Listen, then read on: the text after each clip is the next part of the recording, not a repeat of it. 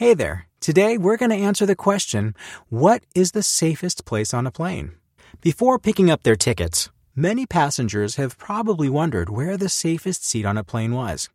While there are no unbiased official statistics about the safest seats on an airplane, there are a small selection of studies that show that some seats may be safer than others. For example, studies have been conducted for specialized publications that have looked into the question. In one, specialists analyzed the damage to a test airplane in which dummies equipped with sensors replaced the passengers. Alongside this data, several airplane crashes involving victims and survivors were carefully studied. The collective data made it possible to classify the different areas of the cabin according to their degree of safety for the passengers.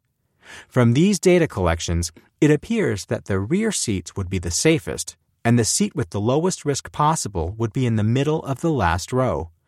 On the contrary, seats near the wings or at the front of the airplane would be less safe. The reason the front seats provide less safety for their occupants is that in many air accidents, the nose of the plane is first to touch the ground or crash into water.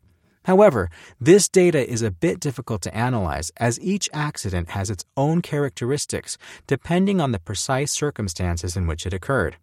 For example, there are cases where the tail of the plane is the first to crash on the ground, in these cases, the most seriously affected passengers are those who were seated at the rear of the plane. Regardless of the section of the plane, front, wings, or rear, it is best to be seated on the aisle and near a door through which some of the passengers will be evacuated.